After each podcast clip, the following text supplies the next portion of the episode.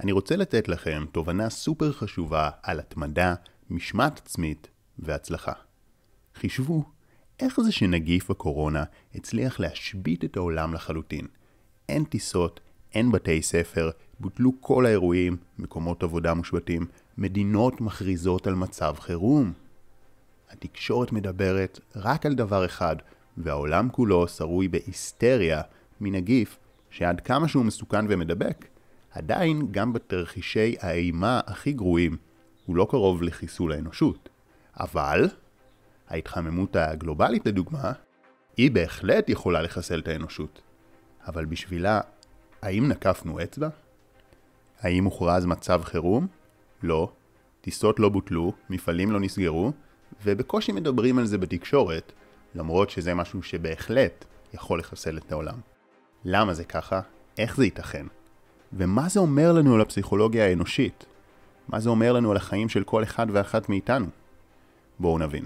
אז הסיבה המרכזית לכך שאנחנו פועלים באופן מסיבי נגד הקורונה, ואנחנו שאננים ופסיביים מול ההתחממות הגלובלית, היא פער הזמן.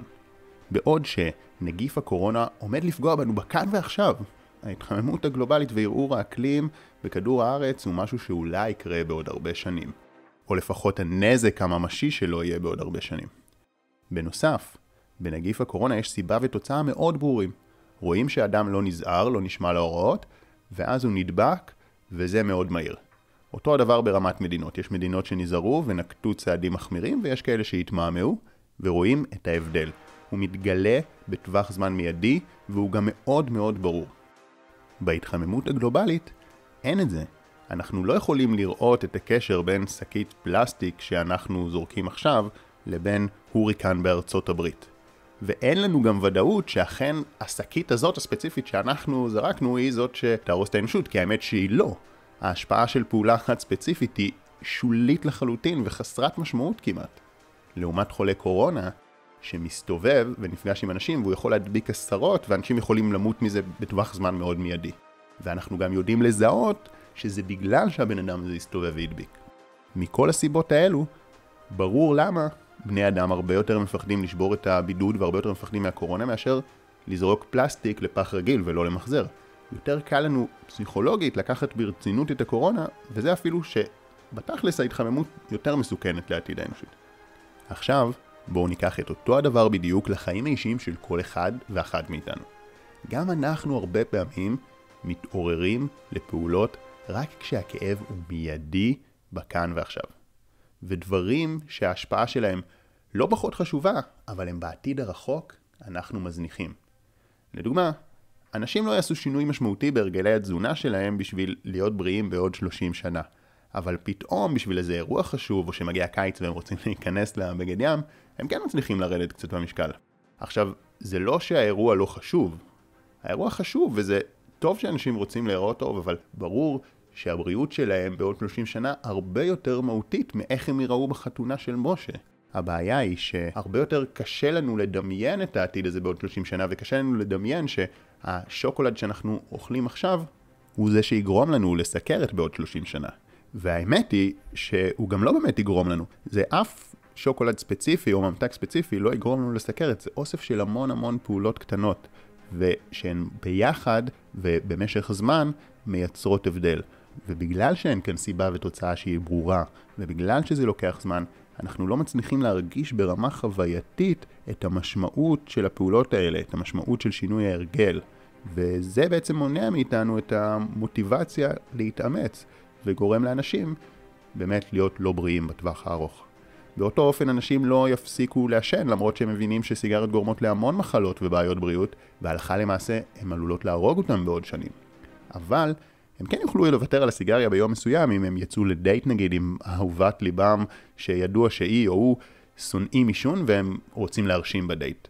עכשיו, שוב, ברור שהבריאות שלהם הרבה יותר מהותית מההצלחה בדייט הספציפי, אבל זה עתיד מאוד רחוק. וזה אוסף של המון פעולות והמון סיגריות שהם יעשנו. וכאן יש משהו שהוא קרוב.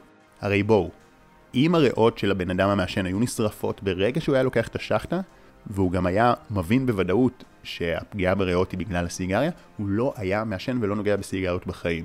אבל ככה זה לא במציאות, זה לוקח זמן, וזה לא אף סיגריה לבדה. ולכן אין לאנשים מספיק מוטיבציה להפסיק לעשן.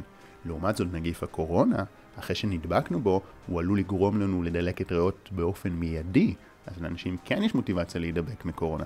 למרות שאני חותם לכם שסיגריות הורגות הרבה יותר אנשים מקורונה, אבל ככה הפסיכולוגיה שלנו עובדת. אנחנו לא מפחדים מהשלכות שהן בעוד הרבה זמן. קחו את אותו דבר בדיוק על כסף, על זה שאנשים לא חוסכים לעתיד ולא משקיעים בנכסים שבסוף יובילו אותם לחופש כלכלי ולהכנסה פסיבית, אבל אם הם צריכים לגייס משהו לכאן ועכשיו, משהו שהם רוצים לקנות עכשיו, הם כן ימצאו את הדרך. ו... ושוב, מדובר בדיוק באותו המנגנון. אגב, מכל מה שאמרתי, שימו לב שאני לא טוען שחשיבת טווח קצר היא גרועה. אני לא טוען שזה בעיה עכשיו לשנות את הרגלי התזונה בשביל משהו שהוא מיידי, או להרוויח עוד כסף בשביל משהו שהוא מיידי. זה נפלא, זה מצוין. מה שאני אומר פה הוא לא לוותר על זה, אני רק אומר, דמיינו מה היה קורה אם היינו מצליחים להביא את אותה רמת מוטיבציה, את אותה רמת אנרגיה, גם למטרות שהן רחוקות בזמן. שבתכלס, אלו גם לרוב המטרות הבאמת חשובות. זה מה שיעשה אותנו בריאים ועשירים ובמערכות יחסים טובות. הדברים הקטנים האלה שהם במשך זמן והם לטווח הארוך.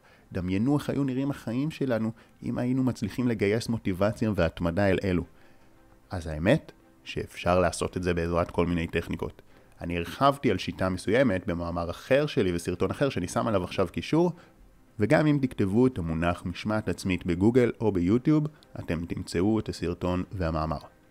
בכל מקרה אני רוצה לתת לכם עכשיו טכניקה אחת שהיא מאוד אפקטיבית. וזה לדמיין את עצמכם בעוד 20 שנה, פעם אחת בהנחה שלא עשיתם את השינוי הרצוי. וכשאתם מדמיינים את זה, תנו לעצמכם לקבל את הכף על הפרצוף. כמה כאב יהיה בחיים שלכם אם לא תעשו את השינוי הזה, כמו שינוי בהרגלי התזונה, או להפסיק לעשן, או להתנהל נכון כלכלית ולהשקיע בעסק שלכם. דמיינו את זה בעיר וצבעוני, ממש חי, כמו בסרט. תנו לעצמכם להרגיש, גם אם זה מפחיד, גם אם זה מבהיל, במקרה הזה זה בהלה טובה. אחרי שעשיתם את זה, תלכו שוב 20 שנה קדימה, והפעם תדמיינו מה יקרה אם כן תיצרו את השינוי. וכאן המטרה היא שוב לדמיין את זה צבעוני ובהיר ולשמוח ולהבין איזה אושר זה הולך להיות אם תעשו את השינוי הזה בהרגלי התזונה שלכם, בסיגריות, בהתנהלות הכלכלית, ותבינו כמה מדהים זה הולך להיות.